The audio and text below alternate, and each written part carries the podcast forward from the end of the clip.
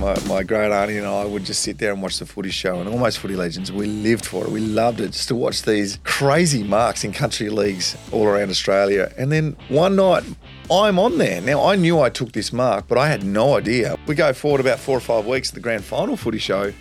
It won, uh, and the other one that I took came third in that competition. I won a car. Huge moment. I've got just just got my driver's license. I've just won a car, and I'm I'm on TV. It turns out the uh, the the TFL weren't happy because it was their video, so I didn't get the car. Oh, They took it off me. you're kidding me. It's a true story. That's a bit rough. It's very rough.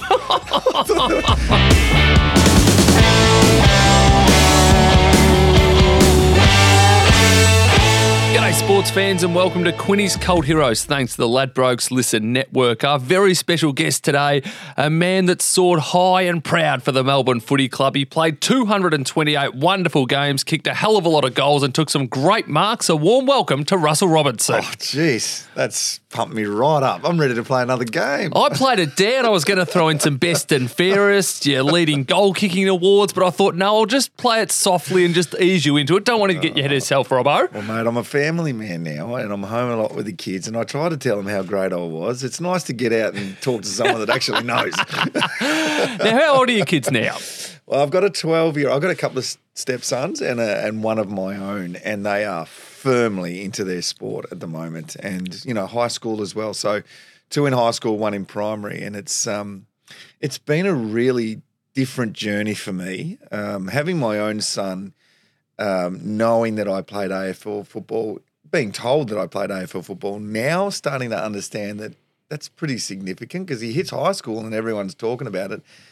And two step kids that have a lot of respect uh, for me. It's um, it's been a kind of a nice little time of late. The guys are starting, the boys, because they're three boys, obviously, they're starting to understand that AFL football was was pretty special. So I've been telling them for a long time, but now they're starting to get it. And what sports are they into? Footy, basketball? Yes. Yep, the footy basketball, mate. When you and I were growing up, it was footy cricket, right? Um, basketball's really it's it's a renaissance period period again, and the boys are really into basketball, which tends to get us travelling a fair bit. But we love it. You know, it's great to see them out there enjoying themselves. So involved with the Sandringham Sabres, which means Yes. lots of Friday night trips. our area, mate, down our neck of the woods, we bump into it. We love our basketball, you and I. Um, and yes, a lot of, I think basketball, as we all know, is is Victoria wide. If you're playing, it doesn't matter. It just it doesn't.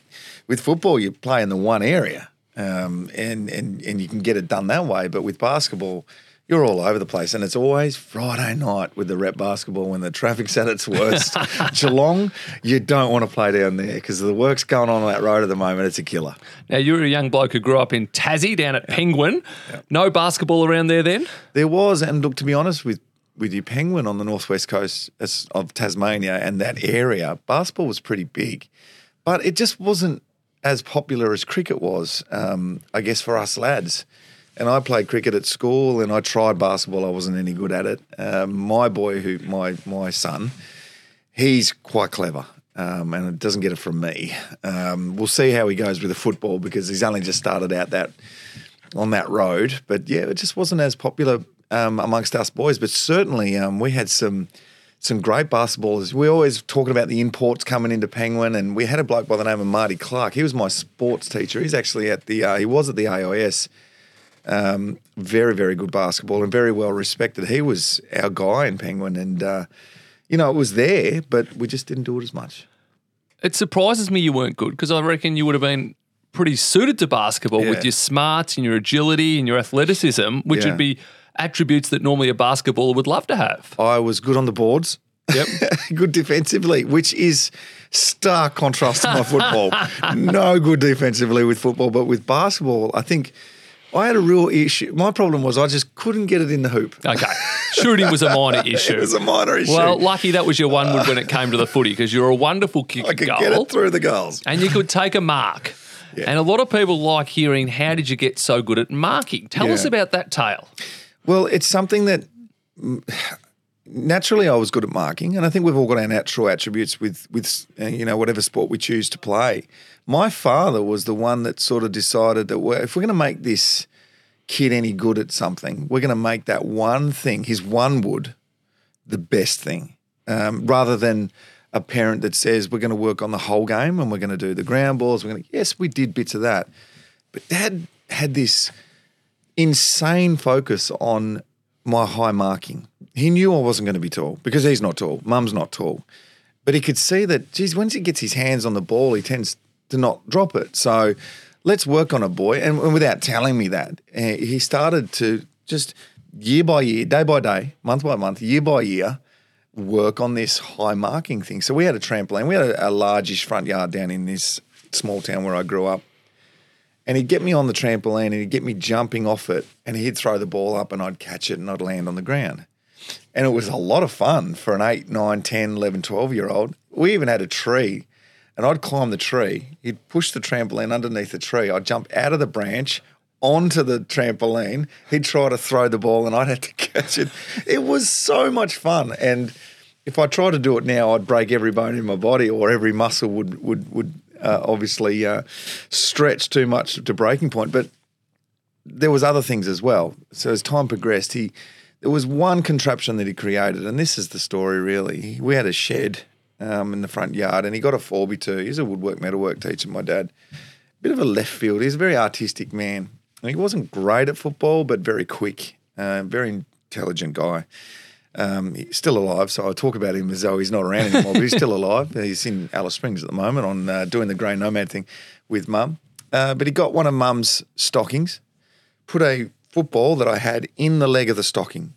Then he got one of my uh, rubber inner tubes from my 10 speed, old one, cut that in half, and tie one end to the to the stocking, one end to the 4 4x2 off the shed. And then, so you basically got this ball hanging on this you know, obviously an elastic sort of setup. Um, and I talk a lot about, and when I do my talks to young kids, you know, um, your training is, is everything, right? Your application to training, your enjoyment in training is everything. We know that Don Bradman, back in the day, growing up, he had the corrugated iron water tank. This is folklore. Every Australian should know this. In fact, it should be on your citizenship questionnaire if you're coming into this country. How did Don Bradman get so good at cricket?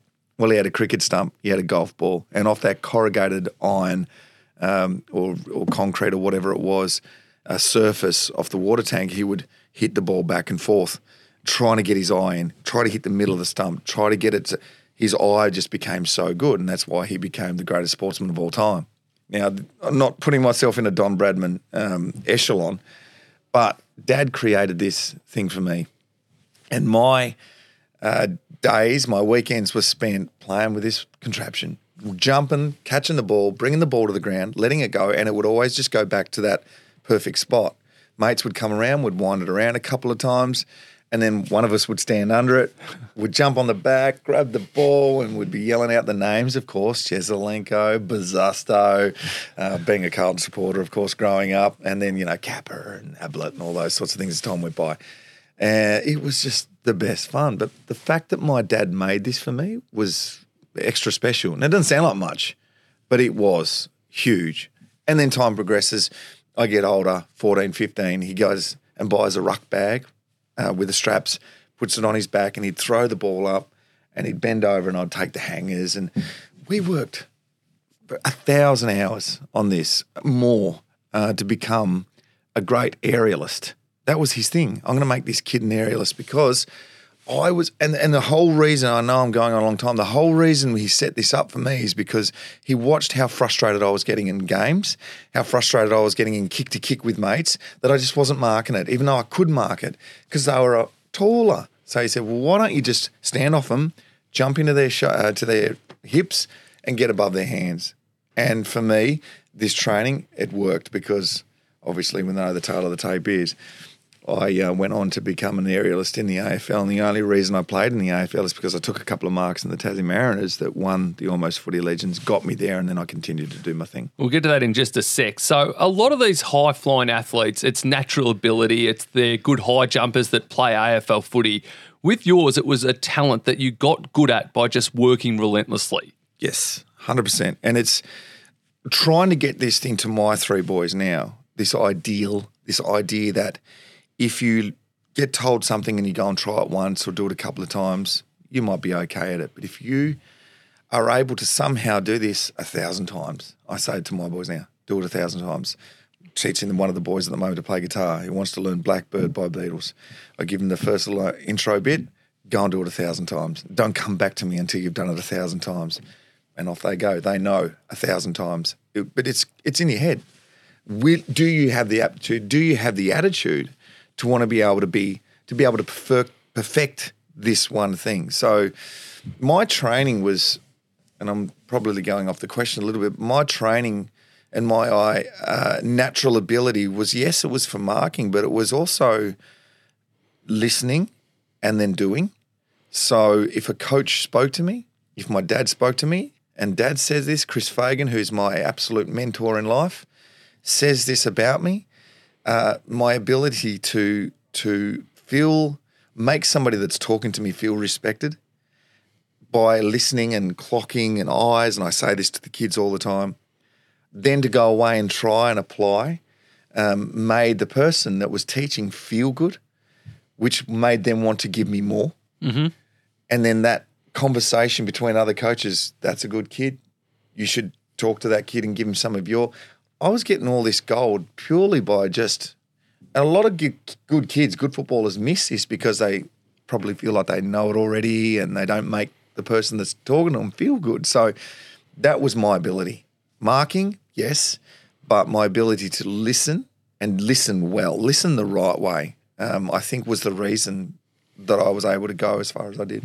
Now, the footy show and almost footy legends, it was there for a bit of footy entertainment, but it was paramount in launching your career. Talk us to us a bit. Talk to us about that. Sitting back in a reclining chair uh, in Hobart, uh, Tasmania, I was playing for the Tassie Mariners down there, relocated, living with my great auntie and uncle. We always watched the footy show. Thursday night, we'd settle in after dinner. Footy show's on, can't wait, and we'd sit down together and watch it. My great, uh, my great uncle, he had his he had his Hahn Ice beer. he loved his Hahn Ice. I don't know why. And uh, my, my great auntie and I would just sit there and watch the footy show and almost footy legends. We lived for it. We loved it just to watch these crazy marks in country leagues all around Australia. And then woe betide. One night I'm on there. Now I knew I took this mark, but I had no idea. One of my teammates had sent it in because he was working down at the TSL, Tassie State, uh, the the TFL, sorry, um, uh, in the headquarters there. He'd got a hold of the tape and sent it in, right? And that's an important note. You remember that. One of my teammates found the tape, sent it in. We go through to the grand final. I, mean, you can imagine a young 17 year old kid seeing himself on TV for the first time. Oh my God, I'm on the footy show. It was huge. And the next day at school, everyone's talking about Oh, I was the king of the town. We go forward about four or five weeks to the grand final footy show. It won. Uh, and the other one that I took came third in that competition. I won a car, right? Huge moment. I've got just just got my driver's license. I've just won a car and I'm I'm on TV. I hadn't been drafted at this point. Well, it turns out the uh, the the TFL weren't happy because it was their video. So I didn't get the car. Oh, They took it off me. you're kidding me. It's a true story. That's a bit rough. It's very rough. I don't know. I don't know why, or uh, at least they could have said thank you. I didn't even get a thank you note. Oh, dear mate. But then I got drafted and I was out of there anyway. So, you know. We'll talk about that in just a sec. Now, you mentioned a few times you got drafted. Talk to us apart from the marks. Tell us about the junior footy and under 18 level. And at what age did you think you were a genuine chance of getting drafted? It's a good question because the fact that we're getting an AFL team down in Tasmania now is kind of huge for the story of Tasma- young Tasmanian boys and girls with their hopes and dreams. I was really lucky that the Tassie Mariners was created and we were entered into the competition, the under 18 competition. You know, your Calder Cannons, your, your, your, Northern Knights, and your Western Jets. We were playing against those guys every single week. That had never happened before. Uh, one or two guys were getting drafted at best uh, from uh, the from the Tassie state. Um, good talent was coming out of there, but not big numbers, right? Um, to be able to get in front of the eyes of all the Victorians and the selectors by playing in the under 18 competition, for me, I was just so lucky that that year, my I was 16, Tassie Mariners comes in, Chris Fagan's the coach. Uh, 7 and 18, bang, I'd played two years of constant football over here in Victoria um, under the tutelage of obviously a great man in Chris Fagan. How lucky was I? And now you've got this uh, competition coming. I mean, in the under eighteen, sorry, the, the the AFL team is coming in. Now we're going to have good coaches down in Tasmania. We're going to have pathways down there. There's just not been pathways, and and we know since Tassie Mariners has uh, folded, it's been really hard, and there's been not a lot of numbers coming out of Tasmania. There hasn't been great coaches. There hasn't been a pathway. My pathway was. Now that I look back on it, I was just so lucky. It was unbelievable, and then obviously I get drafted. And it was a super draft for Tassie. Eight of you went in that draft. Yeah, and that's what I'm talking about. We we were in front of you guys over here, um, playing under the the high pressure of. I mean, Victorian football was it. You know, you watched the Vic Metro, Vic Country a couple of weeks ago, and uh, great to see young uh, Kynan Brown, uh, teammate of mine, Nathan Brown's son, running around. And look at the talent in that team, those two teams. Wow.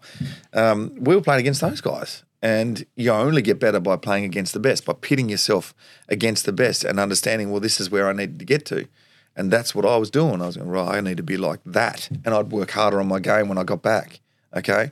Love the Michael Jordan documentaries.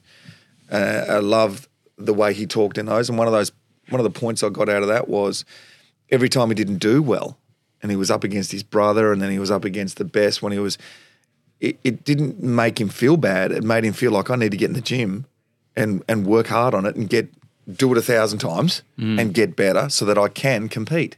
And that's what we were doing. And now Tassie has that, will have that. There's been a lot of years though where it's been very, very sparse. We had eight guys come out of Tasmania that year, and it's the day of the draft, mate. It's one of the greatest days of my life. I can tell you the story about that as well because it's a little bit different to what a lot of Victorians have. Well, it was very different back then as well because now the kids are they're either there or watch it on the live stream or watch it on the TV, and it was very very different for you. Uh, yeah, well, you know the the, the, the NBA stuff, and uh, we watch the NFL draft, and it's a big event in in America it was barely on the radio for us back then. You know, it was just done in a room somewhere. We knew it was happening, and you just get a phone, hope to get a phone call. We didn't have mobiles either. It was just a home phone. So that's the era, kids, we're talking about here. If you're listening to this, it's the information wasn't getting out fast, and especially to Tasmania. I think we're we're looking for carrier pigeons to find out what's going on over in Victoria. so I obviously had a pretty good year uh, for Melbourne that year. Um, Melbourne had a lot of injuries, Gary Lyon and, and those guys, sort of an aging list and some really bad injuries. So a lot of uh, reserve players were coming up. That meant their reserves because it was the reserve, Melbourne reserves, St Kilda reserves. Fitzroy, they all had their reserves teams. Um, there was no VFL affiliates. So if the reserves team didn't have enough players, they'd have to get them from the under 18. So I'd had a couple of games for Melbourne already. Uh, they wanted to have a look at me because of these these marks that I'd taken as well. And I was lucky enough to be under their uh, under their radar, in their radar a little bit. But there was no talk about me getting drafted. I didn't go to the draft camp, the draft combine. Um, there was maybe some. I was probably the sixth or seventh pick out of the Tassie Mariner team. Or maybe Russell Robertson will get picked up. He's kicked 60 goals this year from 15 games from full forward. Maybe he's a chance as well, but really, maybe. You know, the thing that really had me a chance was my marking. And I found out later that's why. So, anyway, on draft day, I'm at home trying to find it on the wireless. Nothing. Couldn't couldn't find it. I got so frustrated. I just went to school, and I'm sitting in the common room, right? And one of my mates comes in at around about oh one o'clock in the afternoon. Draft was done and dusted. Did you hear? Four blokes from Tassie been drafted, and he reeled off the names. He goes, "You're not one of them." I'm like, "Oh, damn, it's all over." Four. It's amazing. Like we never have four getting drafted. We had an 18th that night. One of our mates was turning 18 and having a big party. But it was like 45 minutes from Hobart Town, so right out in the bush. We went to the, the, the pub. Um, I was 17, so I wasn't drinking, but uh, of some of them were. All right, I was drinking. and one of the uh, one of the boys says, oh, "Come on, we'll go to this party." And he had his license, and we drove down there. And I'm thinking, as we're driving down these 45 minutes, what am I going to do with my life? Maybe I'll just go back to Penguin and talk to dad about maybe being a teacher like he was and, you know, what's the process there. Oh, well, footy was fun, but, you know, I'll go back and play for the local team. Anyway, I get to this party and have, have a few drinks and drowning the sorrows, but not really thinking that I was a chance anyway. It was, it wasn't like, damn. It was just like, ah, well, you know, so you were a bit flat, or it's just flat, yeah. just a little bit flat. You know, like what am I going to do now? I think we all go through that, but it wasn't like I was. Oh, Russell Robertson's going to get drafted, and he didn't. You know, Um, then a phone rings, and I'm talking kids, the phone where you walk to the wall and you pick it up, and you've got a, a line that runs from the receiver to the to the wall. Uh, answer it. Well, I didn't answer it. Someone in the at the party did. Robbo, phone for you. So I go over and I pick up the phone, and it was one of my teammates from the Tassie Mariners who barracked for Melbourne. He's like, "What are you doing, mate?"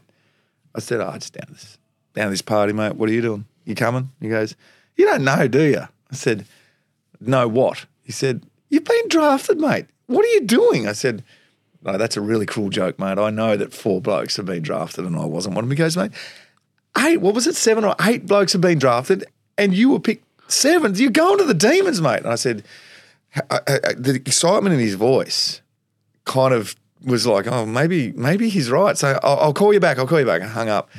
I rang mum straight away and she'd just been phoned. I'm talking seven o'clock at night. The draft had been done six hours, but mum had been at work. Dad was at work. I was in Bush, Tasman, dead in Hobart somewhere. Mum had just been called and she was in tears. Obviously, she couldn't believe it. And uh, I turned to everyone at the party and I just looked at them. I said, I've been drafted to the Demons and everyone dived on top of me. We went crazy, and it was screams, and it was more drinks, and it was the best night of my life. That is amazing.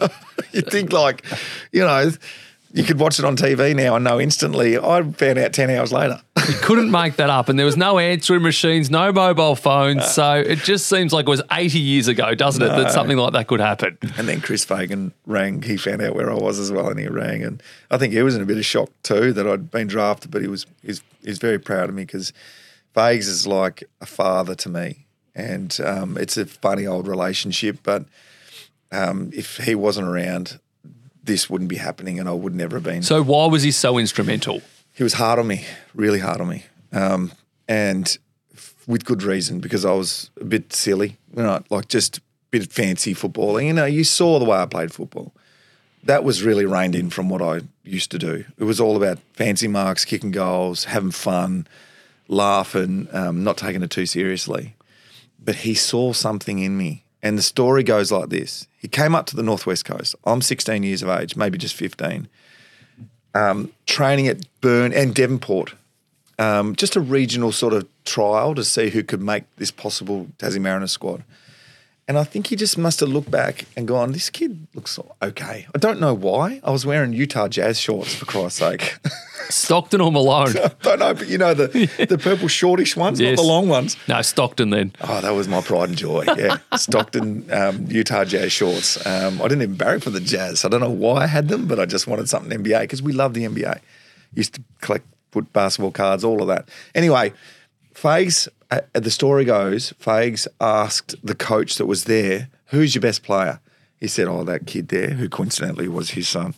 Um, he said, right, I want you to do some one on ones, put him on that kid there. And he's like, yeah, no worries, that kid, no worries. My son will towel him up. Apparently, I towed him up one on one, aerialist, on the ground, the whole lot. Fags was interested. And I kept just making it to the next selection. Then I was like, what is going on here, Dad? I don't understand why this is happening. And I make the final squad. And then Fags, through that whole process, was just onto me. He just was trying to make me understand this is what the real world is like and this is how you need to be. Yes, life's great and life's fancy and you love that fancy side and you're creative and you know I do the music now and you know I like the I'm I'm not the guy that's going to go and teach someone how to tackle at an AFL club. I'm going to be the guy that's on the microphone at the MCG game day making this fun, you know. That's what I love and he knew that, but he knew that I needed to have this serious side as well if I was going to go anywhere. And he he was um, hard on me. So, specifically, what do you want you to work on or eradicate a little bit or just focus on doing more? Just stop showing off. Okay. Right? So, there's this great bit of footage that we have. I don't know, it's in, I think it's at home with mum and dad. Um, old VHS, you know what that is. A lot of people listening probably wouldn't. Tape. I've got to convert that thing. But it's a game against, I think, the Western Jets at uh, North Hobart Oval. And at North Hobart Oval, the coaches are sitting up in an old tin sort of setup that's open air, you know, classic country football style. And anything the coach says reverberates. It's like an amplifier out onto the ground. So you hear what they're saying. So if you do something wrong, now I've had a great game. I've played one of the best games of my life. This is for the, us to make the finals. Um, it was huge. And at the end of the game, we're two goals up. Brodie Holland, who played for Collingwood, just kicked a goal. I've kicked four or five. On top of the world, we're the kings of the town too. Just quietly, the Tassie Mariners. We were more popular than any TFL, TSL, whatever team it was. We were huge, and we were buying into that a little bit, right? so I've taken this mark out on the wing um, on a guy that's taller than me. I don't know how I did it division. It's just like, God, that was a good mark, actually. And then he threw me to the ground in disgust. How's this little twerp taken this mark? We need a goal. And I've gone down the ground and, oh, I played it up. And I'm looking at the umpire. Come on, you know, must have had a smile on my face or something. And then you hear this voice from the, the tin coach's box Robbo, stop showing off. and I reckon everyone in the whole ground just went, oh, don't want to be Robbo right now. so anyway, I've gone back and I and you can see my demeanour instantly change to, oh God, I'm in trouble. And anyway, I was in trouble. After the siren went, we've won by two goals. Fags, steam coming out of his ears, down the steps, and we go into the room and we sing the song and up. And I, I reckon I had a serious look on my face, thinking I'm I'm in trouble from Dad. he grabs me, throws me into a room, and sits me down on a chair. It makes me a bit emotional actually thinking about it. But he um oh, I don't know why I get emotional about it. It's, it's just a beautiful moment. He sits me down and he ripped into me. I know it's it's funny. He ripped into me and he goes, "You're like a son to me." And that moment, oh my God, it's just huge to have someone like that tell me that I was like a son to him because he didn't have boys, he has daughters. Um, just we've had a special relationship ever since. Hard you know, it's, it's, it's the old Aussie relationship, I reckon it is. And we don't ring each other. We don't do anything like that. Not like the ones you would have now with a coach. We don't ring each other, hey, go on, mate, or whatever. But I know he's got my back and I'm like blood to him. So it's beautiful. And throughout your football journey, did he stay in touch with you along the way? So he came to Melbourne a year after, which was great, brilliant. You know, I knew it was going to be hard. I thought I'd got away from the from the guy that's bloody into me all the time. Because even at training, if I made a mistake, it was he said, The reason I'm hard on, on you, the reason in that moment is because you're like a son to me and I want to see you do well. It's just like, wow, how can I have this guy wanting to do something for me that's not even my father? Um, so I needed that guy. And he came to Melbourne and, and he was hard on me again. He would take me for a coffee and say, Now, the reason why Neale's dropped you this week, Daniher, is because you're doing this. And this is my early stages. And it made me better. It made me work harder. It made me understand the reality. And I think we all need a touch of reality from someone. We're lucky if we have people that can tell us that and that we listen to that.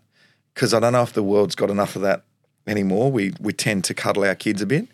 Sometimes I think we need that that hard word. You're very, very close with your father. You're very close with Chris Fagan. What was their relationship like? I think good. I think Dad understood that as well. And I think Fags was the first, he rang dad first to tell me that I was playing my first game for the Mariners when I was 16. And dad, I remember, I remember dad took the call um, upstairs at, in the old our house in Penguin and he said, Really? Why? What? Are you sure? Fags had just told Dad I was playing my first game for the Tassie Mariners, and he's like, "Why? Are you sure you've got the wrong guy?" Come on, Dad. Need a bit more support than that. but can I tell you, Dad, um, apart from the marking, probably the most important moment, and it was a moment, and moments matter. They really do. Uh, they count. The moment for me was that got me to play for the Tassie Mariners, and if I didn't play for the Tassie Mariners, I would not be here with you right now. I would never have played AFL because you just not, you understand. So we're driving to Burnie Football Club for training one night. Dad, being a school teacher, was going to go to the to the school and do some work, woodwork, metalwork teacher. So he's going to go and do some stuff. You go train. I'll come pick you up after training. Right, this is five thirty, very cold, wintry Tasmanian night. He said, "Now after after training, boy, I want you to go up and ask the coach because the coach was Peter German of North Melbourne fame. Intimidating. Very intimidating. Big, biggest quads on a man you've ever seen. It just looked like one big quad. Huge. Could kick the ball a mile and would give a spray if needed. Uh, he said, I want you to go up. Ask Germo, what did you do to make it to the AFL? And I was like, as a 16 year old, no, I'm not doing that. I don't even want to talk to an adult at this age. He said, Trust me, Russ, do it. Ask him. Ask him after training. I'll be in the car park. We're waiting for you. Anyway, we train. Um, I finish off. I've had a shower or whatever, and I'm coming out, and I can see Germo over in the gym by himself, just working out. No one else around. It was like it was meant to be. Dad's Dad's made this, willed this to happen. And I was sort of going for the door. I was like, should I do this? Should I go? Oh, Dad's going to kill me if I don't. So I put my bag down. I went over and I said, excuse me, Mr. German. I'd love to know what you did that got you to the AFL because I really want to, you know, I really want to make it too. And you could see him sort of go, oh, chest puffed out a little bit. And he told me his entire story. And I got all these little things and got in the car. And I, Dad said, Did you do it? And I said, Yep. He said, Don't care what he said. It's for you. Don't tell me. Yeah, gotcha. Well done. That was it, right? And that was the end of that story. Now, Chris Fagan rings um, Peter German because we had two guys, Aaron Butler and myself, on the Tassie Mariners list. He was going to play Aaron Butler because they needed a pacey mid to come in for this game in my underage year. And Germo said, Yep, yeah, Butts, you can have him this weekend. But I tell you what, I've got a better kid here for you. Um, you should get Russell Robertson in the team. He's a good kid. Now, remember, I told you about looking and listening and making someone feel respected. That was that moment. That was one of those moments where Germo goes, God, he's a good kid. And when he got called by someone to get another kid up to the next level, he pushed me. Maybe I wasn't a better footballer, but he pushed me through. Well, I didn't play that week, but the next week I did. I got the call up and I never looked back. You get to Melbourne, Neil Balme the coach. It was a challenging time for the Demons. What was it like relocating to Melbourne on a permanent basis? And what was it like under Barmy? The hardest thing I ever did in my life, and I've had a pretty good life, was leaving Tasmania, leaving Penguin, leaving the safety of my mum and dad to go and live in big city. Now, that might not sound much to Victorians, but a small town in Tasmania, Victoria is like living on Mars. It's huge. It's different. It's weird. It's it's just your equilibrium is just thrown completely. You know, you have to toughen up and do it. But for a kid that's never washed any of his clothes, mum's made every meal I've ever had. You know, been looked after. Like the, I was the only boy. Three three sisters, one boy. The boy gets everything laid on. you know, so I get to Melbourne and I was moved in with a a lady that worked at the club in a small flat flat in St Kilda, two bedroom flat, tiniest little bedroom ever. I grew up in on acreage, tiny little bedroom across across the road, Williams Road from the graveyard. Oh no! So my bedroom, I look out, graves everywhere, cars. I didn't know where the ocean was. I was like, oh my god. Anyway, I get to this house and a note on the on the um, bench that said, "Plenty of food in the uh, fridge. I'm staying at my boyfriend's tonight. I'll see you at some point." okay, where's my bedroom? What am I doing? I was panicked. I panicked and had the worst night of my life. Woke up in the morning. I was supposed to be picked up by one of the players. They forgot. I can't remember who it was. One of the senior players forgot to pick me up. So I'm standing out the front, seven o'clock in the morning, cars whizzing by, graveyard. Where's the player to pick me up? Eight o'clock, eight thirty. Training started at eight. I went back inside. I called the club and said, "I've not been picked up." you know, it was just an awful start Yeah. for me. Anyway, I got back home. Same deal. She wasn't there, the person I was supposed to be living with, and I rang mum and dad straight away and said, "I can't do this. I, I need. I can't do this." I was almost in tears, and dad got a bit frustrated with me. Gave me the hard word, something to the effect of, "Bloody well, pack your stuff and get home then."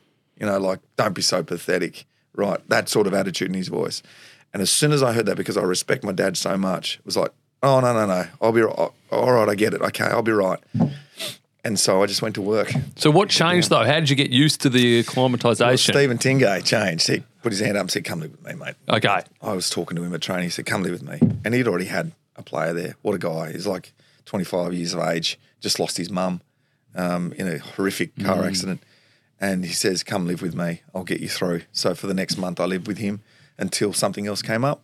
I bounced around about six or seven different places. Just the system then, when we first got moved over, was not like it is now. It was like, anyone want to look after our players? Oh, I will. And then they send us. There's no checking to make sure we we're getting everything we needed. There was, is this some crazy fan? It was nothing like that. It was just go and live there. I lived with a family that said they didn't want to feed me, um, which I was supposed to. They were getting paid to do it. I lived with an old lady who was in an old mansion, three story thing that had never had a da- since for, for about 30 years had never been cleaned. um, just wasn't ideal, right? Just wasn't ideal. Um, bounced around seven or eight different places before I finally landed with uh, uh, someone that worked for the footy club. And she was from the same town as me in Tasmania. I lived there for a year. And then I went and lived with Stephen Tingay again for another two years. What was Barmy like? Didn't have enough. I, I, I really can't remember much about my first year um, in terms of it, it just was a, a, you can imagine it was a blur, it was a whirlwind. Barmy was all about um, you guys know how to play football, you should know what to do, go and do it. You know, there was no you're doing this, you're doing that, you're doing this like Neil Daniher was, micromanaging everything. Neil Balme was like, I think famously one of his team meetings before an important game the year before I got there. Usually you'd go for an hour going through kick-ins, you know, midfield um, positioning, um, what the opposition does, analysis, all that. It goes for about an hour, an hour and a half. And certainly that did with Neil Daniher for years and years and years. But with Barmy, famously got everyone, he goes, righto, boys, Gary, Stinger, Jimmy, you all know how to play football, don't you?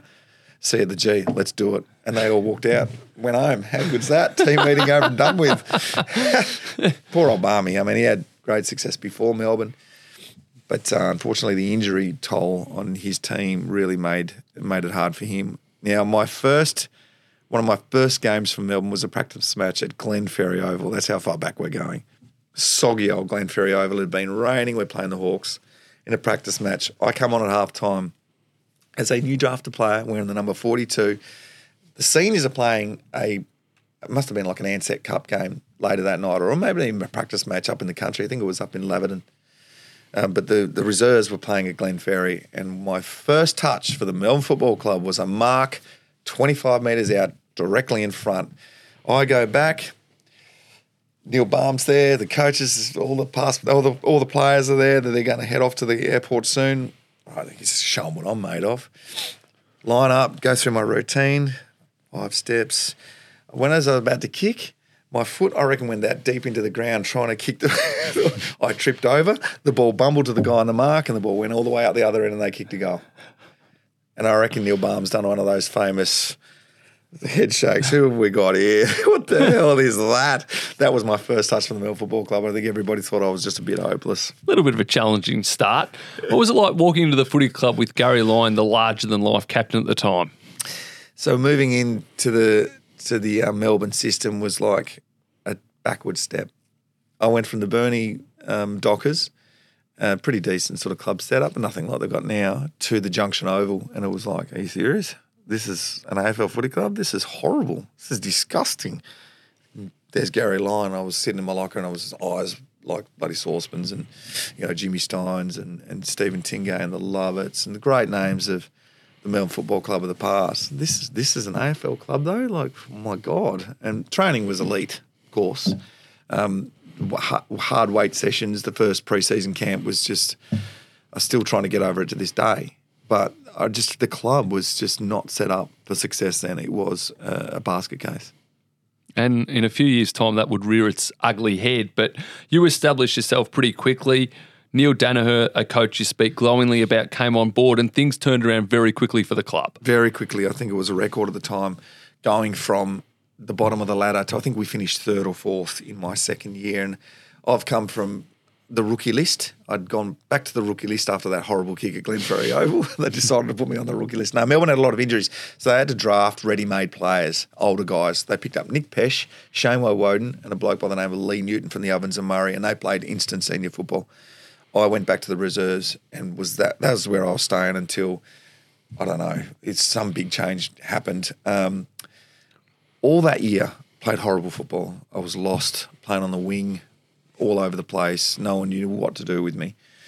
Um, Neil Balme gets the sack. This is my first year. Um, after a game in Port Adelaide against one of the bottom teams, Melbourne loses horribly. See you later, Barmy. Gone. Greg Hutchison steps in as the interim coach. Uh, Matt Rendell, who recently just passed, may rest in peace, takes the helm of the reserves.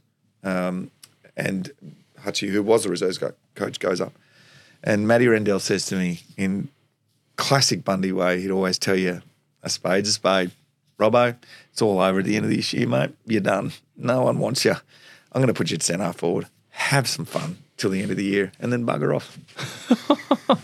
and then what happened? What turned around? I went to centre forward. Kick goals, took marks. Someone told me the right thing: have fun. Yep. Stop being so serious. Have some fun. It had been serious to that point. It was hard being away from the family. I knew I was going home, and I just wanted to have some fun. So I went to centre half forward, and I reckon I averaged 15 marks at centre half forward for the next five games. Goals, taking hangers, like it was. I was just taking the mick. It's to this day, I reckon it's the best football I've ever played, and I was.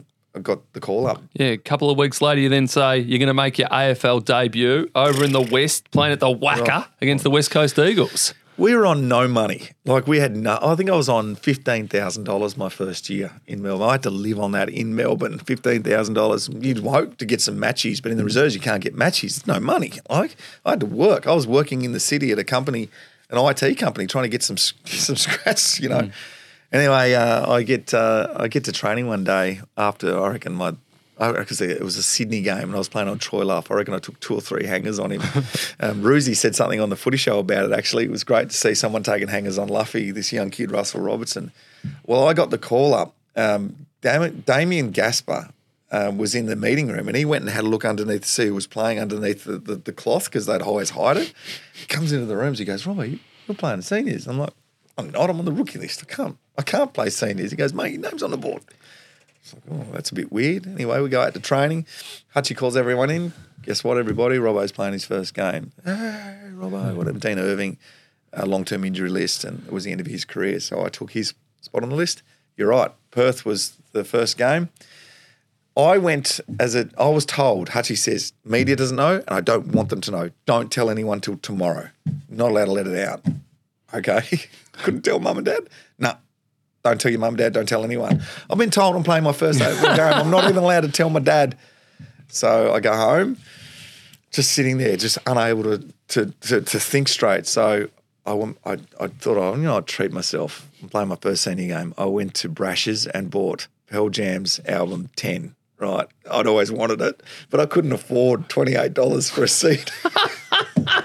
Thought I can afford that now. So I went and bought it and listened to that all night. Next day, obviously, I was able to ring mum and dad. But I played my first game over in the West and I played on John Worsfold. Oh, dear me.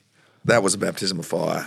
What do you remember about not just the game, but the experience? Yeah. So I just remember, you know, rocking up to Tullamarine with with the senior team. David Neitz was the obviously um, one of the great players. I was going to be playing next to him. I couldn't believe it. And I just hanging out with Adem Yze and all those guys and Jeff Farmer and just wow, this is phenomenal. I'm playing in the seniors. Like, My whole life's dream is about to happen.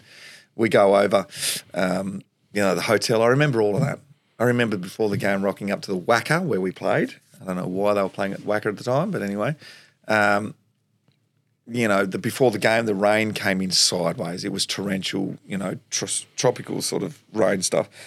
Um, and I thought, that's a shame. You know, I don't really want to play in the rain in the first game. Anyway, we go back inside and go back out for the run out and to run through the banner. And it was the most perfect night. And it was like it never rained. It was a bit muggy, but it felt like it didn't even rain. The drainage system over in the west is amazing. I remember just the electricity of it all. I remember feeling the the energy of playing in an AFL game is so different to playing at Punt Road Oval at uh, 10 o'clock in the morning. Um, the crowd, the music, the mascots, the banner, running through the banner and just looking everywhere as I'm running around. And I realised that I was in the middle of the ground. I nearly ran into the umpires. My team was all the way down the forward line. I'd rang the wrong way just looking at stuff. Sprinted back over. I remember Nita going off at the umpires. I'd never heard a spray like that before. And I remember John Worsfold throwing the point of his elbow in my back all the time and then stepping on the back of my boot so it would come off all the time. And I just remember thinking, please stop, Mr. Worsfold. please stop. I remember my first mark. Todd Viney hit me right on the chest, which was a rarity. Beautiful kick. 45 metres out. On the 50 metre line, I kicked. Just faded late. Famous club for point with the first kick. Kicked a goal not long after that. and Got another couple of uh, another couple of games after that. But it's amazing how you remember so many things that clearly from your first AFL experience. It's it's everything to a young lad. And I know young lasses as well are doing it, and it'd be just the same for them. But at the time, for a young lad and for me, it was everything that I dreamed of doing. It was the coming together. It was the realization of an impossible dream to get out of Penguin, a small kid who couldn't outmark his team, his his schoolmates. You know, trying to to to be better at that one thing so that I could be the best at it, to take the marks on the Almost Footy Legends show, to be seen on TV. And the only reason I got drafted is because somebody took the time to work on that one thing that I was good at to become the best at it, to show everybody that I was the best at it, that made people notice, that got me into the team. And now I'm playing an AFL game because dad took the time with his son. And it wasn't oh, um, telling me everything I wanted to hear. It wasn't easy. It was hard stuff. It was left field thinking. It was just time spent. He would have been an excuse to just go and have a wine with mum and some peanuts and, you know, relax, great day's work. Kids just go and play. No, every time we got home, he's like, right, boy, let's go out the front. And we worked on it. So I would not have been able to experience that if it wasn't for dad. And it was a huge change at the end of that year for Melbourne. Neil Daniher comes in. You personally and the club then just explode in 1998 as a result. Yes. So we finished third or fourth or whatever it was. I think it might have been equal third. Um, to play finals football the first year under Neil Daniher was unbelievable, and you know we were we were a freight train that year. Jeff Farmer was doing things out on the footy field that a lot of people have not seen since. It was unbelievable. I mean, if you got time, Google Jeff Farmer in 1998. That mark against Richmond over Gary Lyon, the infamous sort of step into his back mark. He was tapping the ball to blokes here, have a goal, just freakish stuff. And that's what I remember clearly about that time that we had an amazing team in Gary Lyon, David Schwarz, David Neitz, Jeff Farmer. I mean, you go through it, Jimmy there's some superstars there, Steven Febey. We just, we did not have the club set up for Neil to be able to get us to the ultimate, like a Essendon, like a, you know, a Carlton. Those teams had a, a, a system and a setup and money. We had nothing. So poor Neil, he, he, what he was able to do with that team, with the limited access to elite, what we, you know, preparation stuff and a, and a training facility, it's it's nothing short of a miracle. Now I know you made a grand final in 2000, but I think that 98 team was probably as yep. close to a flag as you came. Now that final series, just to recap for the listeners. The first week of the finals, you beat the reigning premiers Adelaide by 48 points. The second week of the finals, you beat St Kilda by 51 points. And then you go into a prelim final against the rampaging North Melbourne, mm. and they own Friday night footy. Yeah. It was all set up for them, and they had Wayne Carey, and we were probably a bit intimidated by that. They were coming to an endish of that amazing 90s team of the 90s run guys were getting a little older, but we just got them at the wrong time. And timing is everything in, in, in life and in sport. And for us, certainly that year, if we'd just been able to get over North, I reckon we could have beaten Adelaide again based on what we'd done to them, or St Kilda based on what we'd done to them, you know, the weeks before. So, yeah, very disappointing. But again, just didn't have the club set up to quite get us ready. In that prelim, I remember two things that you did. One was kick a brilliant goal on your left foot from about 50 out. the other was David Neitz mongreled a torpedo and you went to market Oh, Went through your arms and was given a goal. Oh no! Did you touch it? I think I did touch it. You did touch it. Thank God there was no snicko. No, there was no, no reviews. I think I did touch that one actually. It was a bizarre torp though. It was a shocking kick. It just kept going. You had to probably try and mark it. I didn't know. I, I do remember that thinking, oh, this is going to be an easy mark for me. And then it just kept going and kept going. And you're in two minds. Yeah. And like, it is the cut and thrust of AFL football. So sometimes when people make mistakes out on AFL grounds, a lot of people are like, what do they do that for? And we're watching the Ashes and, and they're making mistakes. It's the, it's the intensity of elite sport. You're just making split second decisions and sometimes you get it wrong and we have to accept that. Well, I'm glad you admitted that you did touch it because I always wanted to ask that question and thank goodness they didn't go upstairs to check it because they might have changed that goal tour behind. But on the back of that, it was a great season. And two years back, again, the D's have a great season. This time you go on and make the grand final. Yeah. Unfortunately, you ran in again, wrong place, wrong time against the Bombers team that coughed it up the year before in a prelim against Carlton. They were primed to win the premiership yeah. that year. Yeah. But it was a very exciting time for Melbourne supporters. And that victory over Carlton, mm. I know, resonates with so many fans all these years later. It does. I mean, people talk to me about I didn't have a great game against Carlton that, that day, but the, the rest of the team certainly did. And it was phenomenal to watch Brad Green and Cameron Bruce and even Schwarter and guys, Jeff Farmer, as I said before, they were they were doing things out there that just, and we we we made it there after some thrashings that year. I think we got thrashed by Carlton that year by over 100 points. I think by Geelong over 100 points. to make a grand final in that year is ridiculous. We were able to rebound. We were young. We were cocky. It was a changing of the guard. Gary was finished. Um, you know, Jimmy was, if not finished, he was on the way out. Um, we had a young group.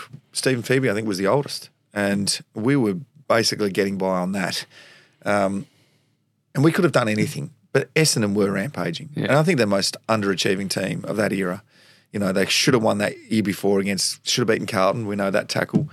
And then 2000, um, they roll through it, and then they come up against this Brisbane Fitzroy uh, combined team that, we, as we know, just steamrolled the competition for the next three or four years. And then Port Adelaide, and then it was all over for Essendon. But uh, yeah, they they were phenomenal. We knew we were up against it, but we were just hoping that on the back of some pretty plucky plays, some some some fun style football that we were playing, that we might be able to get there. Now, had we been able to kick the goals early, I think we missed goals early. We might have been in with a chance, but mm. unfortunately, Essendon, yeah, they really flexed their muscles that day and sent us packing. Because Essendon was so good, do you look back on that grand final fondly, though? Do you take in the achievement that reaching the grand final gave you and the supporters and the joy that it gave a lot of people Yeah. around the footy club? I do. I look at it with joy because I was 19, 20, right? So if I was 28 coming to the end, of course, I would look at it and go, damn, you know, what a waste. I don't watch it. There's no joy in watching a Yeah. game where you lose and we didn't do well. But I look back on it fondly, the week itself and what it held, um, being in the grand final, being a premiership, premiership contending team. You know, you've got all the the fanfare, the scrutiny, but the fanfare as well. Like the the the grand final parade. You're in the paper every day. Someone's talking about you every day. We're eating lunch at the Dendy Deli in Brighton. You know it, and there's camera crews rolling up as we're eating. I remember Stephen Tingay said, "Righto, boys, that's enough. Bugger off. Let us eat our food." They, we let them have a little bit of a. They let us just go away. You know, it's like the paparazzi. I was just sitting there going, "This is not like Kansas anymore." You know, this is not Penguin. It was brilliant. You know, how could you hate that? I mean, embrace it, embrace it. But then, time, what I'm more angry about, I suppose, is the end of my career and the fact that we weren't able to get back there again. There's some years there, 04, 05, where I think we probably were a team ready to go, but we just weren't able to to get there. Well, you mentioned 04, and that was a bizarre year because, in contrast to the team coming right at the right time in 2000, it was the opposite in 2004. With four games to go, you're top of the table. Yeah. And then you lose to Port Adelaide, Sydney, Carlton, and West Coast. You slide to fifth, and then you get bundled out of the finals first week. Where did that go wrong? mentally. We just lost it mentally. We were strong enough, good enough. I don't think we were mentally strong enough. And sadly, I mean, it's just started to go bad and we just couldn't get it back. Um, and that's what happens sometimes. I don't know.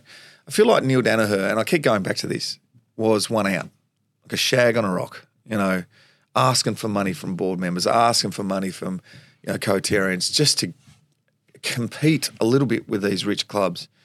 I mean, he had to ask the coterie for money so we could get Aaron Davey. You know, we had no money to do it. We were paying ninety something nothing of the percent of the salary cap. We had no footy club expenditure.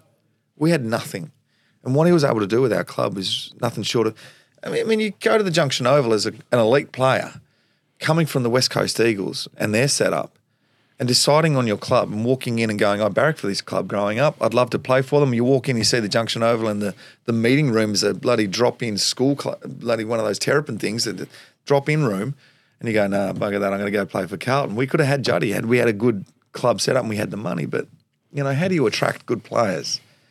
It, it does take cash, unfortunately, and we just didn't have it. But, you know, it's no excuse. We, we should have won that year. We should have gone all the way through, but unfortunately, we weren't able to. Some brighter highlights of your career 2003, winning the best and fairest, because that's something that forever and a day you'll be on the honour board. And it does add a real meat to your legacy, doesn't it? When you can introduce yourself as a best and fairest winner. What made that year so special for you individually? Can I be brutally honest and say the thing I hate the most now, and it really makes me sad that I'm not a premiership player, that I'm not a. I feel like there's this. If you're a premiership player, even if you only played for two or three years, you're held in such high regard. You're elite, and if you don't, you're not. And even if you're a great player, Robbie Flower never won a premiership. You know, he's different. But but guys that were really good players, you don't win a premiership, you're not held in that club. you're not part of that. And he, yeah, you played. You're great. I've got to take little wins. I really do. I've got to sort of go. Well, I never expected to play one game. To be able to play a few, to be able to play over 200 is is a big achievement. To win a best and fairest achievement. It's an individual thing, but um, I would just kill. I would kill maim to be a premiership player. I think we all would. It's it's probably not been put like that. A premiership player will tell you it's great, and we just wanted to win one more. Ron Barassi famously said to me, "Yeah, 64 was our worst premiership."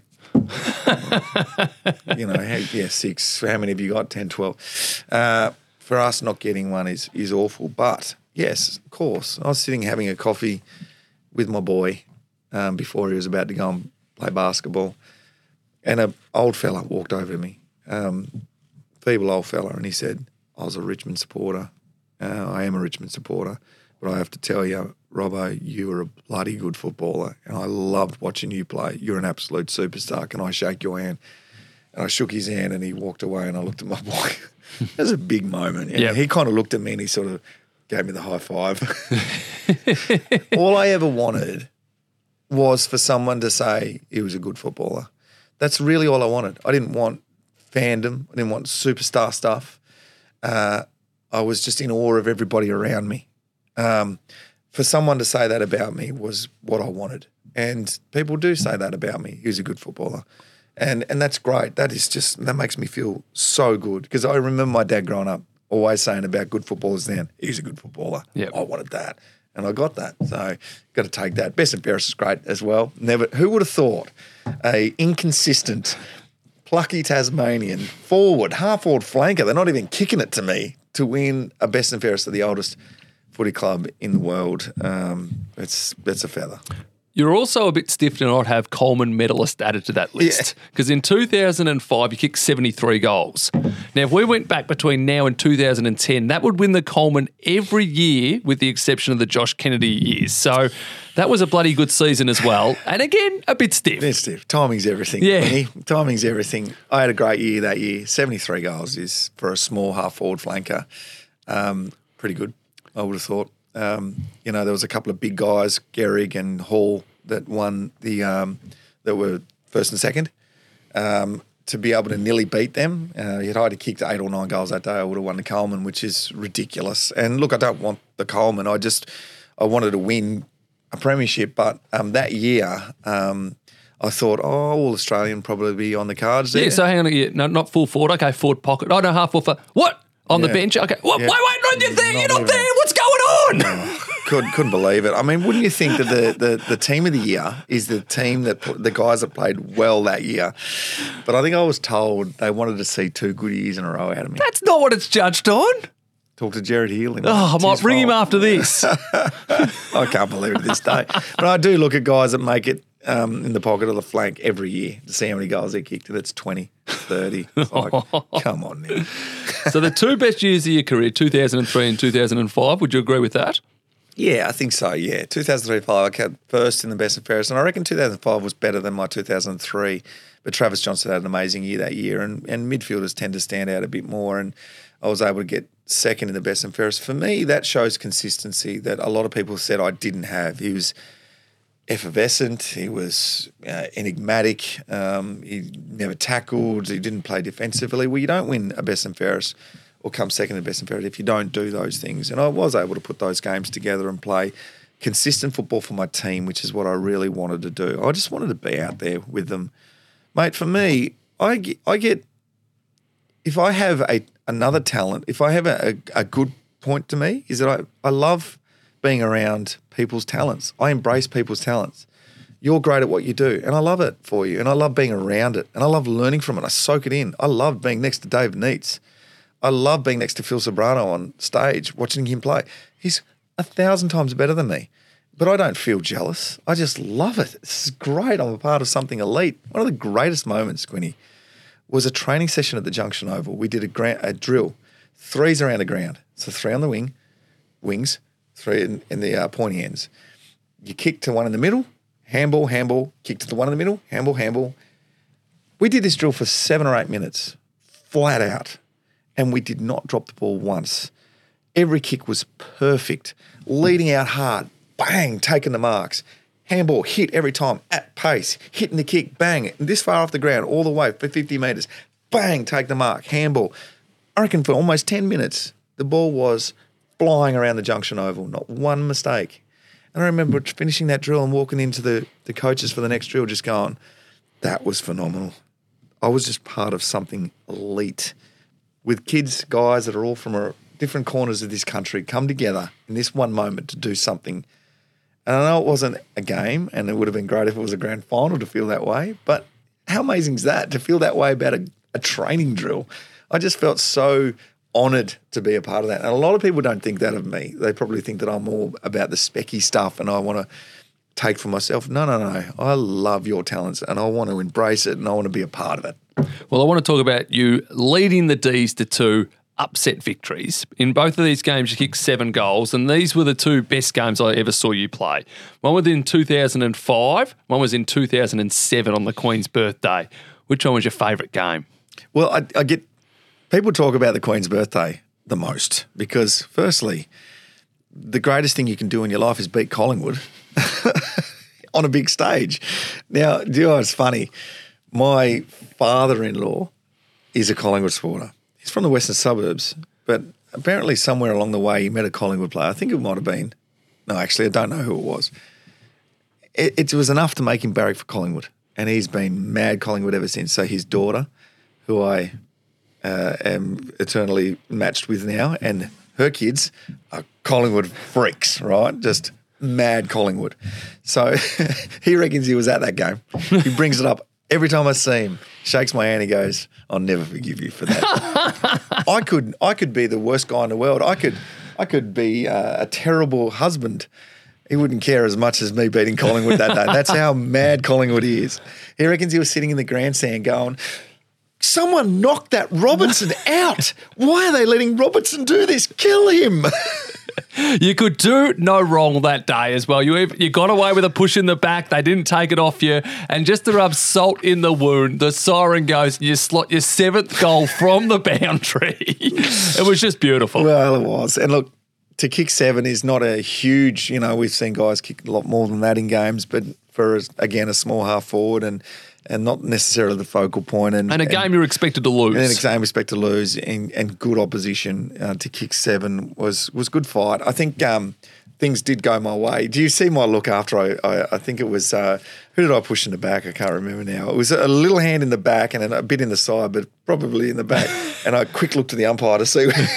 you can tell with a play, he knows he's done something wrong with a little glance to the umpire and the look at my face. But he said, "Mark, so you'll be able to." I went back and slotted the goal. It was a special moment. Then down in Geelong, we hadn't won there since what eighty three mm. or something like that. So there was something like twenty odd years, nearly thirty years since we'd won in Geelong. Now we played the most down there, Melbourne. We've played more down in Geelong than any other team in the competition. Um, so we'd always lose. And the trip back from um, uh, Kardinia or Skilled or whatever it is, at GMHBA now, was always the worst. Um, and we had an event that night for Troy Broadbridge uh, to make some money for the family or whatever. And um, we were going to go and have a ball that night. So we wanted to win to make it fun. And to win in that fashion and for me to kick to seven goals on great opposition in mm. Scarlo – Max Rooke, who was I rate as a really hard defensive player, and of course they've got an amazing backline in that era. Um, you know, to to kick seven on those guys and have my dad in the crowd. We drove down together, we drove back together, and I just my dad was just beaming the whole way, like, wow, like how did you do that? I just was one of those days. It was a come from behind victory as well. So when Geelong were ahead at home, it was a very tough opposition to beat. They're, they're the best wins when you're behind and you're not expected to win. And, and the feeling is, I've won finals, prelims, and it didn't feel like that. You know, sensational feeling and stuff that you, you carry with you for the rest of your life. Your last couple of years at Melbourne were a challenge, and unfortunately, it was challenging for Melbourne after you left the club. The last three years for the D's, two wooden spoons and the total win tally five, three, and four. Where did it go wrong?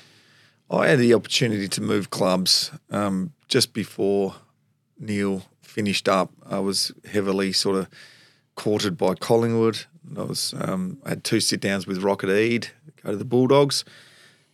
Um, a couple of years later, and um, I, I decided that being a one club player, Melbourne this it's just meant a lot more to me that I come from this small town and this club who'd given me those little practice matches before, and then they drafted me to get me out of this time.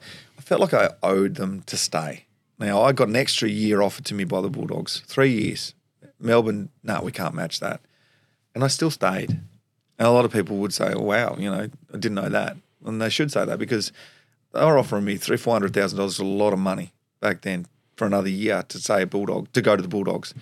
And I went for a lot less money to stay at Melbourne because it just meant so much to me to play for the red and the blue. And people had that ideal still. You know, I loved Paddy Cripps for that reason. He could have gone back home. He could have he stayed at Carlton, probably paid well, but he stayed at Carlton because he felt like he owed them. Um, those last couple of years were really bad. Um, our team just we know the the spiral that we went down. Couldn't get it back. I snapped my Achilles in 2008. Uh, I knew I was close to doing my Achilles. I had tendonitis, really bad, living in pain. I couldn't wear shoes. The, the, the pressure on my Achilles heel was awful, and I'd had to have injections just to try train, just a local injection, just a little jab. I had to sign a, a disclaimer. I had to sign something to say that it was my decision to have the injection. But we were on the bottom of the ladder and we needed to win. And Brad Green and Cameron Bruce and myself, we felt like we needed to play to help this team come get back, right? Well, I exploded my Achilles in a game. It was always going to happen, and that was me for six months. I came back in 2009, the infamous 2009 year for Melbourne, which will go down in history as one of the darkest years. And if it wasn't for the Essendon Football Club saga, um, you know, drug drug scandal, uh, we probably would have got a lot more scrutiny. Uh, but they took that pressure off us a little bit. Um, you know, tanking to lose games to get you know picks was the writing on the wall for me. I came back and I think I kicked two goals in my first game playing on Matty Scarlett. Scarlett said to me out on the middle of the MCG after I'd just taken a mark and kicked a goal, he goes, mate, you're moving faster than I've ever seen. What's going on, mate? You, I said, mate, I feel fresh. He goes, mate, you're moving really well, jumping well. Great relationship with Scarlo. I have a lot of respect for that guy. He's an absolute ripper. I said, oh, I just feel like I'm I'm back. I feel like I could. I just felt like I knew the game better now. Um, I was uh, next week. I think I kicked another two, dropped couldn't believe it. I like, why? They didn't even tell me why. Um, I don't want to trample on graves because we know the coach of the guy, the coach at the time is no longer with us, and and you know people that were running the club. I don't want to, you know, ruin their legacies. They've got their own lives to lead, but I just feel like, um, you know, that those years were the darkest hours for the Melbourne Football Club and really set us back 15 years and ruined the ruined the careers of a lot of people. And the way they treated the senior players was nothing short of a disgrace. Awful, awful. James McDonald, we know what happened to him. He's probably the most um, well known. We all had our little thing at that time. I'd come back, I'd kick two, three, dropped, and basically told, mate, you're not in our plans. We're going to give Liam Jurrah the full forward position because he's going to be our next premiership. We know you're our best forward, but we're going to give Liam Jurrah that job. Just you can understand that. That's okay. All right, no worries. So back to the reserves I went, and I should have been in the seniors. I was the best forward. I won the goal kicking from 10 games, uh, leading goal kicking. Now, that's not to say I'm great or anything. It just means that as a senior player on the downward spiral, on the way down, I take Scarlo, okay, as the opposition player. Liam Jurrah can have some other player and he can run around and kick five. I'll take Scarlo. And if we lose, I'll take the brunt of it from the media, not Liam Jurrah. It's too much pressure for a kid. And that happened all around the ground. We had 18 year olds, 19 year olds who'd just come into the competition saying, come play a game. And they don't value it. They just think that this is easy, you know? And then all of a sudden they're getting spat on as they're walking off the ground, losing by 100 odd points. And I'm not understanding. I've just come from playing under 18 competition where it was fun to this. And it just went all the way down. We know, we know the story. It was awful, awful time. And it destroyed a lot of careers. A lot of careers just never eventuated because the yep. players were just in the wrong place at the wrong time you need everything to go your way. You really do. You need the best. You need the best help. You need people working for you. I mean, classic example is our mate Jack Watts, superstar, absolute superstar. And, you know, him and a few other guys should have really been given a better run at it. And they probably, their lives would be different now. I know that my legacy's not as good as it could be because I finished up poorly, but that's okay. I had, you know, I had a, a great career as far as I'm concerned. But, um, you know, some guys that didn't even get a, get off the ground because you know some really poor decisions. And are those people that made those decisions? They've made mistakes, and they would look back in hindsight and say, "We really got it wrong. Um, you know, we've learned from that, and we'll never do that again. At the end of 2009, you were not given another contract from Melbourne. Did you think about going to another AFL yeah, club? Yeah, like I said, I was out there on the ground running around, feeling like I was running on top of the ground.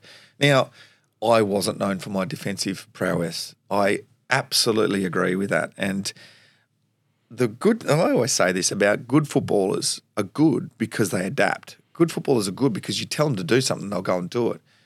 I really wasn't told how to play this new style because it was dawning of a new era. Aaron Davey had created this frontal pressure system um, that other clubs were adopting, and so forwards now moving up the ground had to tackle, and we're getting our kicks now running back with the flight of the ball that was that all happened in the year that I was out.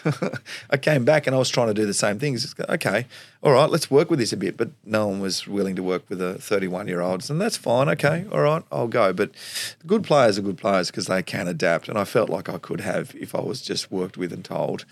Unfortunately, the Gold Coast Suns and GWS were coming in a year and a year after that later. So everyone was trying to buy up as many young kids as they possibly could. They didn't want a 31 year old non defensive forward. So it was all over. Fortunately, you went to play some more footy though and had some fun and some success along the way. Absolutely. I played for the Doveton uh, Eagles in the Southern Football League for a couple of years. Uh, we won a won a couple of premierships there, premiership success that I always wanted. They were the only two that I ever got. Uh, played down in Tassie for my old club Burnie for a few years, just off and on. I've played all over the place and I've met some amazing people. And do you know what? As much as the the jibes and the the harrowing sort of remarks from over the boundary line were awful, on the field it was amazing. What playing local footy? Local footy just copping it everywhere. Really? Oh, like, yeah. like what? Any reason, or you specifically? Was it just, Just tall poppy syndrome? Tall poppy because they knew my name. And I'm speaking to Maverick Weller, who played for the Gold Coast Suns St Kilda, uh, who's coaching my local team back in Penguin for a few years. He's not coaching this year, but he's given it up too because he just can't cop the abuse You're anymore. kidding me. It's awful, mate. And I, and I really mean this. And we all keep quiet about it because we're supposed to just cop it. Um, but there was one particular day I was playing for my old mate Daniel Ward's team, um, Monbulk, up in the uh, up in the mountains, the Dandenongs area, and um, I can't remember. I don't. I don't want to say the team or whoever it was, but this particular day, from the moment I stepped on the grass to the moment I stepped off it, it was all I heard was my name, and you end up hating your name because all you hear is Robbo, you this and that, Robbo, Robbo, Robbo, hey Robbo, you dropped the oh Robbo, how much for that kick? You know all that stuff. But some that was the that's nice. What I heard was just disgusting, right? Foul language, and you got kids just walking past, young kids hearing that because of me. Why would I do this? You know, why would I do this to? This is supposed to be a family friendly, fun place, and it was almost hatred. That's why I've hated this this um this Ashes series because of the fan involvement. It's dis, just disgraceful. You know, we shouldn't be doing that to these athletes. Anyway, that's just my complaint. This one particular day, I copped it all day. As I'm walking back to my car, I could see the group stand. They were around a fire pit. They, Yeah. You know, one of those 44 gallon drums. They'd been there all day on the cans. As I'm walking past them to get to my car, I'm like, oh my God, I can't believe I got to walk past them. They're still here. One of them turns to me and goes, Robbo, can we get a photo with you, mate? And I'm the nicest guy, mate. I'll, I'll look, I really am. I'll look after you. I'll do anything for you. If you want a signature, if you want Max Gawn's signature, I'll try my guts out to get it for you. But this is the one time in my life I told someone, no, not after that. No way. There is no stinking way I'm going over anywhere near you. Uh, it was awful. But anyway, that's that's local football for you. You, you, you cop it if you're an AFL player That's disappointing. I didn't know that because you would think that would be such a highlight having these AFL players, and it would be a highlight for so many people, especially the kids. So Yeah. the fact you've got a couple of dickheads that ruin it for everyone. Well, you got the footy club playing a bit of cash to have you. Yeah. And the reason they have you play is because you. I'm out there, honest to God, playing on someone, and I love it. There was some footage of Roughy doing this playing in the reserves when he was on the way out for Hawthorn. Yep. He was trying to teach the young fella a little bit about back play. If you're playing on me here, I'd be trying to lead there. You need to get there. I did that out on the ground with you. And and these guys that I'm playing on had such respect for me. They'd always be like, I'll buy you beer after the game. I love that. Yeah, they'd be into me a bit too. You know, there's some guys that would use that other way, but that's sport, and you expect always. Let's have a beer after the game. The crowd was just awful, awful stuff, and yeah, it, it does detract. From, I reckon a lot of guys just don't do it for that reason. I didn't know that. That's very disappointing to Mm. hear. What's not disappointing is your music career because we know you as a star footballer and a star musician. So that's something that's obviously a big part of your life now and hopefully a bigger part going forward. So on the weekend, I played a gig with Phil Sobrano and my band uh, at the Trevor Barker Oval um, for the Sandy East Sandringham Zebras Junior Football Club. They had a fundraiser, and I'm up on stage and we're playing. Uh, I think it was Guns N' Roses, um, "Sweet Child of Mine," and the crowd is just loving it. They're up dancing. Phil's shredding on the guitar. And I'm looking around, just going, "How good is this? This is the best." You know, my dad said to me when I was about nine, "You're going to go and do piano lessons, um, and you're going to learn music." And the reason is, I'm teaching this footy thing, but when you can't play footy anymore, you can still entertain people by playing music. Those are the exact words he said to me. And so prophetically on the weekend, I'm doing it. And his words are ringing in my ear. Loving life, playing music, shredding on a guitar, which is what I love to do. I love playing the guitar. I'm at home, I see guitar, I've got to pick it up, I've got to play it, I've got to sing. I love it. Um, so, dad, again, you know, really sorting my life out for me. Uh, it's it's just the, it's the joy, really. It's just so much fun. Adrenaline, different to playing footy? Oh yeah, yeah. Uh, it's football for me comes naturally. Uh, I just was able to do it. It just sort of happened, you know, and progressed. And I find found it quite easy to do. Music's really challenging, but it's not in front of eighty thousand people. Well, not yet. Well, it anyway. can be. it can be if you keep at it, Robbo. Uh, it's it's it's just a lot of fun. It really is, and and music in a band. It's kind of like being part of a football team as well. We're all trying to make each other sound good. Football, we're all trying to make each other. That's why I love footy. Football, you have to pass the ball. You're in the forward line. I'm 70 metres out. I've got to kick it to you, and I've got to find a way to kick it to you.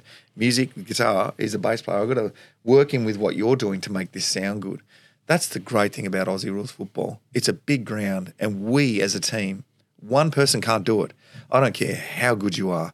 One person can't do it. Buddy Franklin, you can't do it alone. I need everybody else to be able to work together to get it to this position, to get it to that position, to pass, to pass, to pass. Basketball, it's look at me, I'm scoring. That's what I hate about basketball. You know, there's not enough focus on the pass, the John Stockton. Maybe why I got those shorts. Need to track those shorts down. Now, come on, give you give yourself a plug. If someone wants to hear you play or book you for something, how do they do it? Well, we're the best on ground band. Uh, we are on obviously that show um, on Fox Footy, and um, we've done a lot of corporate events for ten years. And uh, you can get a hold of me just by finding me on Facebook and finding me on. You know, I don't have a web page or anything. You don't have like Twitter that. anymore. You stopped tweeting. What's going on Uh, there? Well, isn't it a new name now? What is it? It's it's X. it's X or something. Do you get you back, Robbo? You got 10,000 followers wanting to hear from you. I better get back. I, it's the reason why. Do you know why I'm not on Twitter? Can't remember my password. I'm so old. We'll help you out with that. now, final question. You're doing some great work with Ladbrokes through the arguments over coffees. You've had some superstar guests. Who's been one that's been different than you thought they'd be? Love Ladbrokes. Love this job. Love what we're doing right Get now. Get him a pay to- rise. Lo- love the coffees segment. Um, we came up with this idea that having an argument's great fun, uh, but Aussies do it different. You and I argue. We're not getting real angry and over the top. We're having a good back and forth. You're taking the mickey out of me. That's what Aussie blokes do when they get to the pub or at the footy club or whatever, and we love it. You know, with a band on the weekend, it was how much mickey can we take out of each other, and you just feel that acceptance. So, being able to catch up with all these ex footy players that we have this same connection with, um, this this I don't know, this same past, this same history, um, it's just been the most fulfilling thing. Uh, having a laugh with guys that that uh, lived the pain of, of of AFL football. I say pain; it was it was great fun. But um, Dougie Hawkins was great fun. Mm. Having to sit there with him and listen and just laughing at all his jokes, so good. Your question is though, who surprised you the most? There's been a couple, and I know you and I ca- caught up with Danny Southern. He was a killer. He was unbelievable. He was just a gentle, lovely, Yep. soft person. I wanted to away. hug him. I thought I'd be Yep. scared of him. blown away by that and you know, good luck to his boy too. He's coming through the ranks. Uh, could be a good footballer. Danny Southern, when I played on him, I was scared, genuinely scared. And there's been not many that I've been genuinely scared of. He looked like a madman. You know, the teeth were literally one tooth was out. You know that haircut, and I was like, oh my god. Uh, but no, you catch up with him, and he's an absolute ripper. Glenn Archer is. I think a lot of people probably do know this now they've seen footage of him seeing his son get uh, his first game. Uh, if you haven't seen that, uh, find that. It's it's really great. Um, he gets called up, and Dad, I'm playing my first game. Watch the reaction. Um, the nicest guy, so gentle, almost a sweetheart, but on the field, he's a killer, and it's kill or be killed. You know what I mean? Like not not dirty. Ball's there. It's you and me, and I'll kill you to get it. That's Glenn Archer on the football field over that white line sit down with a coffee, softly spoken, really great to see, you know, just beautiful, makes you feel warm. So that's been great for me to catch up with guys like that. The other one, and I know you and I, you know this as well. We were over in Perth together, and we caught up with um, the the pest from Fremantle. He was the, the biggest pest of all time, Hayden Bell. I don't think Hayden Ballantyne could be beaten in terms of pest. Maybe Tony Shaw. I think Ballantyne would be definitely on the podium. Maybe the gold there. medal winner. Absolutely. really nice guy, right? Really nice guy. But on the field, you want to shoot him. Sat down, had a great coffee with him, talked about his life and what he's doing. Just a genuine bloke who's just, uh, you know, got out in the field and played to his strength, which was to annoy you. And now he's a horse trainer. And he's a horse trainer and doing some good things over there in, in the West. And you wouldn't know it too. So we all retire into, you know, not all of us stay in the media or anything like this. He's just retired in into the, uh, he's off into the abyss and doing his thing out there, which is great. He still loves his Fremantle Footy Club. Russell Robinson, you're a living legend. Thanks for having a chat today. It's nice to talk about myself. And I'm always talking about other people. This is great. Thank you for allowing me to stroke my ego. Need more airtime for Robbo. Thanks, Quinn.